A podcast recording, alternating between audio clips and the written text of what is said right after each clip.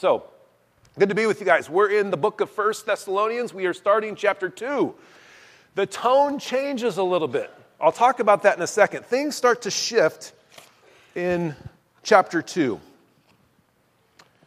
But let me find my place and then we'll get started. First Thessalonians chapter 2. We're going to be in verses 1 through 4, you guys. All right, I got to get there along with you so we can get started collectively. All right, I think we're there. All right, let me open with this. So, in the game of football, there is no game without the ball. Players can put on the gear, they can wear their helmets, they can walk around in their cleats, but there's no game without the pigskin. Nothing really matters much in football if you don't have a football. Huh. When you think about it, that little piece of pigskin, pigskin controls a lot. A touchdown is only a touchdown measured by where the ball is. A first down is only a first down measured by where the ball is.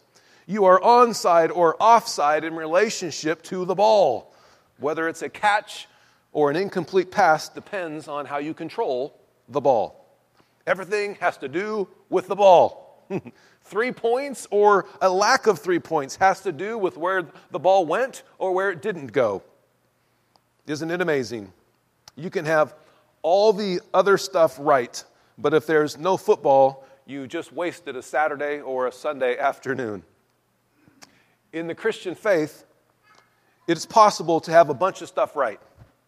You can go to the right church, carry the right Bible, use the right Christian language we call Christianese. You can have all the accessories. I need to get accessorized in my Christianity. You can have all the accessories of Christianity and still not have the main thing. If you don't have the main thing, everything else is a waste of time. Just like we can't play football without a football, you can't be effective Christians without the gospel message of Jesus Christ because there's power in the name of Jesus. Everything boils down to that gospel message, which means if there's an enemy, he's going to do everything he can to shut down the gospel message of Jesus Christ. He wants to punt the football. Paul says this in Romans chapter 1, verses 16 and 17. He understood this. He says, I'm not ashamed of the gospel. It is the power of God for salvation to everyone. It changes people's lives, it breaks chains. To everyone who believes, to the Jew first and also to the Greek. That means people from every tribe, tongue, and nation. For in the gospel, the righteousness of God is revealed from faith to faith, and the righteous shall live by faith. And that's found in the gospel message of Jesus Christ. It leads to faith and it leads to righteousness because the righteousness of God is found in the gospel message. And so the enemy must steer us off course from the gospel message.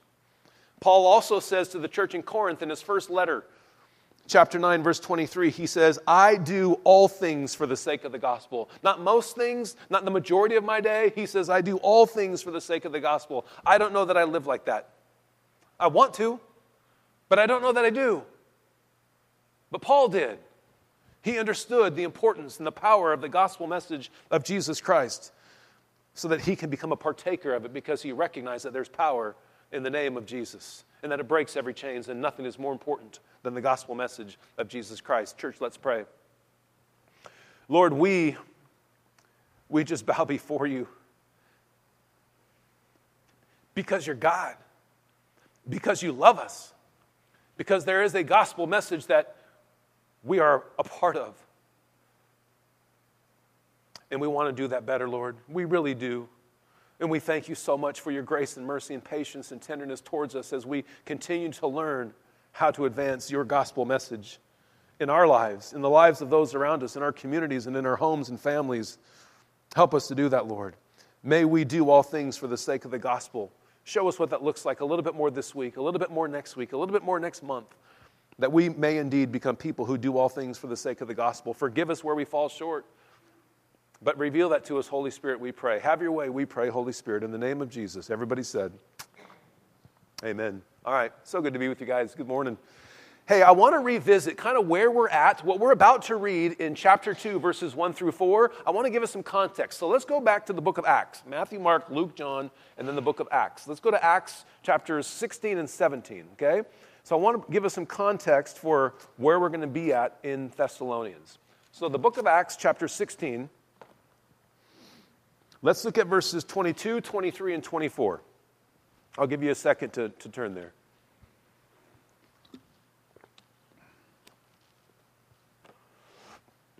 Acts chapter 16. Let's start at verse 22. So, where they're at right now, what we're about to read, they're in the city of Philippi. That's where Paul and Silas and Timothy are at. They're in Philippi. Verse 22. So the crowd rose up together, the, the, those in Philippi, against them. And the chief magistrates tore their robes off of them and proceeded to order them to be beaten with rods. What for? What were they beat, being beaten for? For sharing the gospel message. Wow. Verse 23 When they had struck them with many blows, they threw them into prison, commanding the jailer to guard them securely. And he, having received such a command, threw them into the inner prison and fastened their feet in the stocks. And then the rest of the chapter, they get released because they're wrongfully, they're being mistreated. They're wrongfully accused. They didn't do anything. Paul's a Roman citizen. So they get released, but they say, please leave town. And so they leave town. Let's go to chapter 17, read the first 15 verses there. When they had traveled through Amphipolis and Apollonia on their way to Thessalonica, so they're traveling west, there was a synagogue of the Jews. And according to Paul's custom, that's what he would do. He went to the synagogue where the Jewish people were and others, and he, for three Sabbaths, he reasoned with them from the scriptures. And so now he's doing the same thing that he just got beaten for. He's doing the same thing in Thessalonica. Arguably, he still has scabs all over his body on some level. And there he is preaching again in Thessalonica. Is that crazy? So he goes in there for three Sabbaths. He reasoned with them from the scriptures. Verse 3, explaining and giving evidence that the Christ, so they knew that there was going to be this king, this Messiah. The Jewish people knew that some king's going to come. And so he's giving evidence that the Christ had to suffer, whoever this Christ was, and was going to rise again from the dead. And he says, This Jesus guy, whom I'm proclaiming to you, he's that Messiah. And some of them, some of the Jews, some, were persuaded and joined Paul and Silas. They gave their lives to Christ. And along with them were a large number of God fearing Greeks and a number of leading women. So, with more Greeks more leading women, less Jews, but some Jews. Verse 5 But the Jews, the rest of them, becoming jealous and taking along some wicked men from the marketplace, they formed a mob and set the city in an uproar.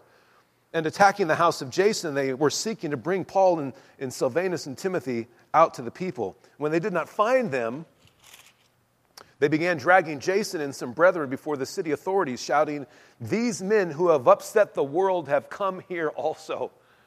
oh, wow, Jesus just kind of puts a wrench in people's plans. Jesus upsets the world in such a fantastic way because there's power in the name of Jesus, whether we give our lives to Him or whether we resist Him. He is here to upset the world. He's here to restore us back into a relationship with the Almighty God. And I'm so thankful that He came to upset the world. Amen? Where am I? I'm in verse 7. Thanks for your help. and Jason has welcomed them. And they all act contrary to the decrees of Caesar, saying that there is another king, this Jesus. And they stirred up the crowd and the city authorities who heard these things. And when they had received they pledged from Jason and the others, they released these men. And then the brethren immediately sent Paul and Silas away by night to Berea, which is about 40 miles more to the west. And when they arrived, what do you think they do? They went to the synagogue of the Jews. Like, what a doggone troublemaker, right? Isn't that fantastic? Now, these, the Bereans, were more noble minded than those in Thessalonica. They received the word with great eagerness, examining the scriptures daily to see whether these things were true. Was Jesus really the Messiah? Therefore, many of them believed, along with a number of prominent Greek women and men. But when the Jews of Thessalonica, which is 40 miles away, okay, when they found out that the word of God had been proclaimed by Paul in Berea also, they came there as well, agitating and stirring up the crowds. And immediately the brethren sent Paul out to go as far as the sea, and Silas and Timothy remained. And they escorted Paul, and they took him as far as Athens. And receiving a command for Silas and Timothy to come to him as soon as possible, they also left. This is what's happening in our context of Second Thessalonians chapters, uh, chapter 2, verses 1 through 4. So go back to Thessalonians, 1 Thessalonians chapter 2. It's just such a great story to understand what's happening and when Paul's writing this letter. So if you remember, church, in chapter 1, Paul is commending the Thessalonians, the, Thess- the church at Thessalonica, for just doing well, for killing it. He goes from commending them, and now he goes to defending himself. And so it just turns. He's like, Great job, great job, great job, church. You're doing a great job. You're young in your faith, but you're killing, you're being talked about for hundreds of miles for how well you're living out your faith. And then he now turns to defending his own call because there's been some lies and accusations about Paul as a, as a proclaimer of the gospel. Paul's being effective and it's stirring people up negatively and positively. And so the enemy is always trying to shut down the gospel message of Jesus Christ. Let's read verses 1, 2, 3, and 4 of chapter 2. For you yourselves know, brethren, that our coming to you was not in vain. Paul was there for three Sabbaths and he got ran out of town. But after we had already suffered and been mistreated in Philippi, as you know, we had the boldness in our God to speak to you the gospel of God amid much opposition. For our exhortation does not come from error or impurity or by way of deceit. But just as we have been approved by God to be entrusted with the gospel, so we speak. We ain't here to please men, but God who examines our hearts. That's our responsibility is to please God, not to please man. I love it. Okay, so let's go through these one verse at a time. Let's read verse 1 again. He, he says, You yourselves know that our coming to you was not in vain. Why doesn't he just say, For you know? Why does he say, You yourselves know? He says, For you, why does he just say, For you know that our coming was not in vain? But he says, You yourselves know. Look at verse 9 in the previous chapter. Look what it says in verse 9. For they themselves report how you turned to God from idols to serve a living and true God. Why doesn't it just say, For they report? It says, They themselves know you turned. And it says in verse 1, You yourselves know that you turned. Paul he's putting a massive emphasis on fact, upon reality, that the gospel message impacts lives. And so it's, it's a way of emphasizing in, in the Greek language hey, they themselves know, and you yourselves know. So let's focus on the, the effects of the gospel message because there's power in the name of Jesus. And that's what he's saying. They know it, and you know it. See, in Christianity, as we said earlier, it's all about the gospel. That's the football is the gospel. And so, if you can discredit the messenger, what then do you discredit as well? The message. If you can discredit the messenger, then you can discredit the message. That's what they're trying to do to Paul. People were charging Paul with unworthy motives and improper conduct. Can you imagine that? With what he's gone through, with what we just read in Acts, that he's being accused of improper conduct and deceitful scheming. Paul was trying to redirect them to the reality of their own lives, as witnessed by others, chapter 1, verse 9, and as witnessed by themselves, chapter 2, verse 1.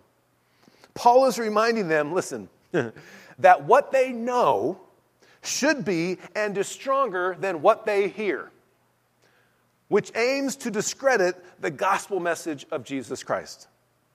He's reminding them that what they know should be and is stronger than what they hear because the things that we hear oftentimes aim to discredit the gospel message of Jesus Christ. The enemy has to get in the way of that. The enemy is and will be relentless in steering the church away from the main thing. Satan wants to distract us from the truth that we know with the things that we hear. the reason that Paul can say, Our coming to you was not in vain, is found in verse 9 of chapter 1. That's the reason he says in verse 1, Our coming to you was not in vain, because of verse 9 in chapter 1. You turned. Our message, the gospel message, was effective because you turned to God from idols. to serve a living God and a true God. They went from lies to truth. They went from death to life. That's the proof of the gospel message, she's saying. Is that not the gospel message summed up? Isn't that what that song's about? Breaking every chain, taking us from death to life and from lies to truth? That's the gospel message. It's not any more complex than that. We shall know the truth, and the truth shall set us free. But the enemy will continue to pursue taking us from life to death and from truth to lies. That's his goal all day, every day, a relentless pursuit of taking us from life to death and from truth to lies. And Paul's saying, look at your lives. People are witness the gospel message was effective. Your own lives witness that the gospel message is effective. Perhaps we find here in verse 1 also some good questions and some good observations. Here's, I'm going to give you five. There is an inherent expectation that the word is to bring results in the lives of its hearers. In verse 1, it says, You yourselves know, brethren, that our coming to you, and they're coming with the gospel message, was not in vain. If we're coming, there should not be, we should not be coming in vain. And so the gospel should not be coming in vain, right? Our coming to you is not in vain. There is an inherent expectation that the Word of God brings results in the lives of those who hear it. We're great at hearing, oftentimes we're not great at doing. And so the Word comes to us in vain. Secondly, is the Word coming? if the Word is coming to you, excel still more. Do you allow the Word to come to you? Is the Word of God coming to your lives? And if so, excel still more. It's coming to you right now. Excel still more. How does it come to you the other days of the week? Here's the third thing in today's culture and marketplace, access to the word is abundant. Radio stations with messages and, and podcasts and, and YouTubes and, and church websites. We should never be lacking for, for God's word coming into our life. Never right we, we smartphones like we always have access you can have the bible read to you right you don't want to read the Bible, you can put it on your, uh, right in your, in, your, in your car and it just read to you. That's fantastic. We should never be lacking the Word in our lives. And if the Word is coming, is it coming in vain? Oftentimes it does. Oftentimes I fight the Lord and I fight the Lord and I fight the Lord and He's going, dude, why does my Word continue to come to you in vain? It happens to me. I'm sure it happens to you. And we wrestle with that and just say, Lord, I'm, I want to do better. And so the word just keeps coming. And one day, those areas where it comes in vain, I hope to be more victorious, just like I'm sure you do as well. Because when the word comes, it should turn us, as it says in chapter 1, verse 9. When the gospel comes, we should turn. There's some things that we should be turning and turning and turning and turning and turning. We're never done turning away from our flesh and away from evil and away from the world and turning towards Jesus Christ the word should turn us. It comes to us not so that we learn it, not so that we know things, so that it turns us towards righteousness, so that we repent of our sin. Amen? Yeah, good word, Lord. Thank you, Lord. All right, verse 2. But after we had already suffered and been mistreated in Philippi, as you know, we had the boldness of our God to speak to you the gospel of God amid much opposition. Verse 2, man, I mean, that's a sermon all by itself. The table of contents in verse 2 is astounding. Let me give you the table of contents. There's three things that are happening in verse 2. The first one, these words go together suffered, mistreated, and much opposition. That's one, that's table contents number one. Hardship, if you will. Suffered, mistreated, and much opposition. That word opposition in the Greek is agonai. It means struggle, it's agony. That's one first part of our table of contents. The second part, smack dab in the middle of, of verse 2, is the gospel of God. Oh, oh, okay. Well, in the middle of verse 2 is the gospel of God. So we shouldn't be surprised that we have, that's table contents number 2. That table contents number 1 is suffered, mistreated, much opposition. Hmm. And then table contents number 3 is boldness to speak. That's in verse 2. There's a lot going on in verse 2. At the center of it is the gospel message, a boldness to speak, but you got oppos- opposition, mistreatment and suffering. That's the table of contents of verse 2. Think about it. speaking the gospel of Jesus Christ from the enemy's viewpoint must be stopped.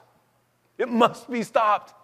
He's rallying the troops. What do we got to do to stop the gospel message of Jesus Christ from being proclaimed?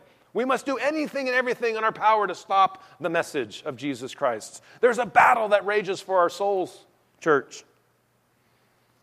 They suffered for speaking the gospel, they were mistreated for speaking the gospel. And it says, amid, I love that word. In the face of is what that word amid means. In the face of much opposition, they spoke the gospel. if you are suffering, being mistreated, and experiencing opposition because you are attempting with your life to proclaim the gospel message of Jesus Christ, the Lord commends you today. God commends you today. It is hard at times, of course. God commends you. What an amazing testimony and example for all of us. Look at this. this is the best I can come up with it. In the midst of badness, we can have boldness, which leads to blessedness. Praise be to our God that that's true for us, right? Church, if a preacher is still indeed preaching the true gospel message of Jesus Christ, rest assured that he does so amid much opposition. Pray for pastors, not just me. Pray for pastors, as many as you, you can think of, that we continue to speak to you the gospel of God amid much opposition. Amen? No doubt, no doubt the Thessalonians were grateful that these men were bold. They're grateful. They were grateful that these men came, that they were beaten in Philippi and they showed up in Thessalonica, probably all still bandaged up, to proclaim the gospel message. I wonder who's not being blessed and who's not being set free from chains through the gospel message because the opposition that is facing many preachers today. Verse 3, church. For our exhortation does not come from error or impurity or by way of deceit. It's knowing what we know about Paul, it is perhaps shocking that he even has to defend himself against these three words, right? It's just got to be hard. It's got to be shocking. He or they were being accused of error, impurity, and deceit, which we'll get into uh, next week. None of these things were true, yet the accusations came. Looking back, I wonder if any of them felt guilty or even foolish for having believed these false accusations about such godly men. Let's remind ourselves of the different names of Satan found throughout Scripture. He's the tempter, it says in Scripture, the enemy, evil one, adversary, deceiver, father of lies, murderer, sinner. if Paul does indeed not act out these things in verse 3, if he's the opposite, if he exhorts them in truth, if he exhorts them in purity, if he exhorts them with clear intentions, how is it that these three words of verse 3 are even associated with his life? The enemy plants lies, doesn't he? The enemy's crafty. All those things that we just said about the enemy. He plants lies or even doubt in order to steer us away from the gospel message of Jesus Christ by taking down one of his messengers. Hmm. Look, all of us, we all have many voices speaking into our lives. All of us have many voices speaking into our lives. Who has the biggest voice? Who has the biggest voice in your life? We're in verse 4. Verse 4 But just as we have been approved by God to be entrusted with the gospel, so we speak not as pleasing men, but pleasing God who examines our hearts. So herein lies the challenge for those who have been approved and entrusted to preach the gospel. Herein lies the challenge of God's church, not just pastors, all of us. Who are we going to please? How are we going to do it? How do we live our lives? Pleasing man or pleasing the Lord? Consider this Think about this. After three and a half years of preaching the gospel, I'm talking about Jesus Christ, his public ministry was three and a half years. We can rest assured that Jesus was approved. So far, so good? You guys okay with me on that one? That he was entrusted and he was pleasing to God. Can we say that Jesus Christ was approved, entrusted, and pleasing to God? You bet. But he wasn't necessarily pleasing to man. When he ascended to heaven, arguably there was just over 100. I think it said there was 120 in the upper room. There wasn't a whole lot of followers of Jesus Christ, maybe over 100. Oh, the crowds followed him, but true disciples. So he pleased his father. He was entrusted. He did well. He was approved, and he was pleasing to God, but you can argue that he wasn't necessarily pleasing to man. Hmm. Pastor John, my predecessor, many of you know who I'm talking about, some of you don't, did not please everyone. Pastor Dave, who's been here, I think, since the church was a year old. That was 14 years now. And he preaches about every, every fourth weekend. Pastor Dave will not please everyone. I will not please everyone. You know that all too well. Whoever comes after me will not please everyone. Do we speak do we walk? Do we live in order to please God? Or do we speak and do we walk and do we live in order to please man? Church, this is a good question for us. How much of our lives are consumed with pleasing God? Be honest with the Lord about that. Maybe it's not enough. How much of our lives are consumed with pleasing God? Similarly, how much of our lives are consumed with pleasing men? We're doing one or the other.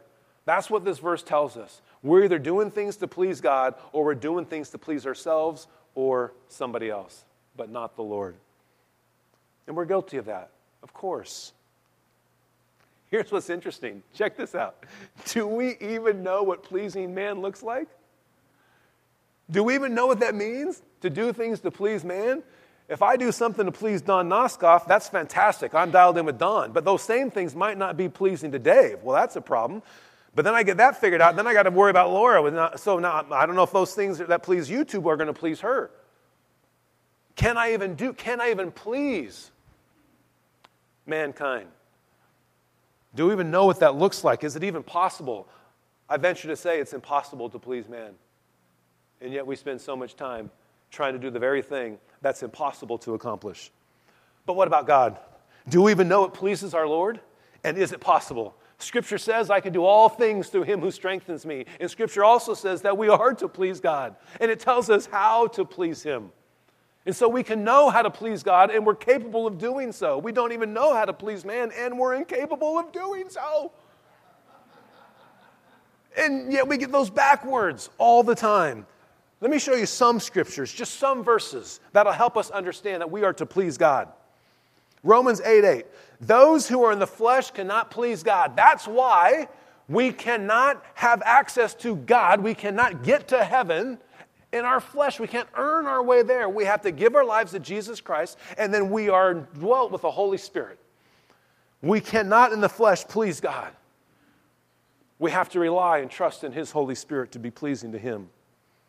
Ephesians 6 6, Paul says, not by way of eye service as men pleasers. What do we do to please men? What are they looking at? What are they looking at?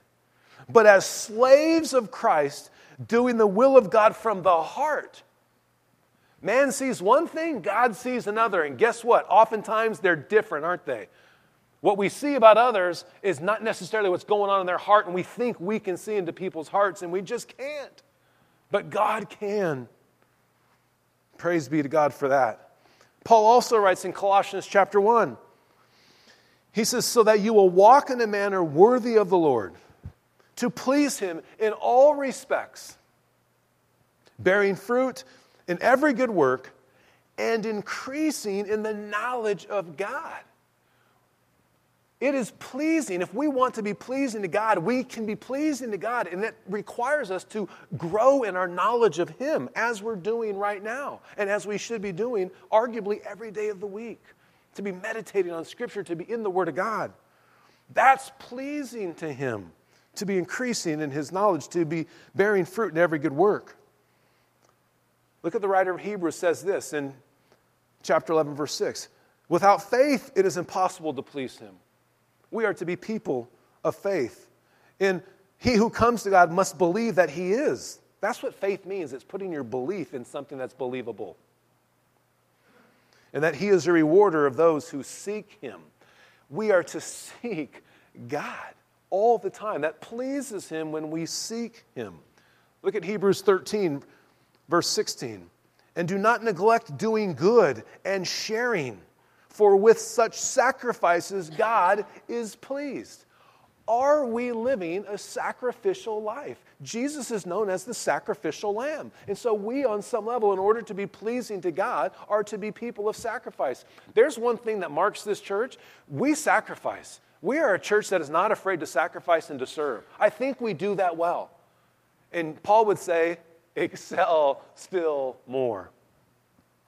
It pleases God when we do good and when we share and when we sacrifice.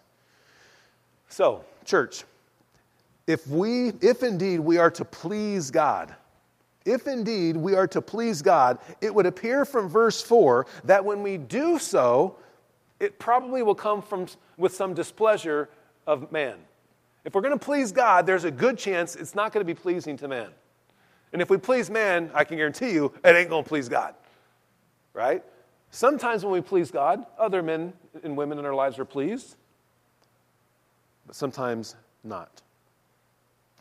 So, may all of us have a healthy fear, and that fear biblically is a reverential fear. A reverential fear. May we all have a fear knowing that God and only God can examine our hearts. May we never lose sight of that. Say, God, whatever's going on around me, you know my heart. Because sometimes things are going on around us, right? And we can say, God, you know my heart. You examine my heart. So may we all have a healthy fear, knowing that God and only God can examine our hearts, because He does examine our hearts. but along with that fear may come the frustration, also knowing that man cannot. Sometimes we're frustrated, where God knows my heart, but man questions my heart. And then that's frustrating. It's like, wow, how's that happening? God has examined my heart and it's pure before the Lord, but man doesn't see my heart. And so sometimes we can be frustrated with that. Amen? Church, as we, I'm going to invite up the worship team. Let me leave you with this. May we leave here today more committed to becoming God pleasers. May we leave here today, this is the takeaway, leave today being more committed than ever to being God pleasers, not man pleasers. Make sense? All right, let me pray. Hey, we're going to close in, in, in, a, in a worship song uh, while I'm praying. Uh, and then after the song, if you need prayer from our prayer team, please go see them down in the corner. Let's pray. Almighty God, we, we want to please you, Lord. We so desperately want to please you. You love us so much. You're so gracious and so patient and so kind, and it just draws us into this desire to be pleasing to you. And so, Lord, we indeed desire to be pleasing to you. We pray, Holy Spirit, that you would that you would show us what that looks like. Show us where we're, where we're pleasing man and just lovingly rebuke us and correct us and nudge us in the direction of pleasing God instead. And give us the joy of doing so. Make that abundantly clear that we're being pleasing to our Heavenly Father and that we can have the joy in doing that. Lord, we love you and we thank you. And it's in your name we pray. Amen.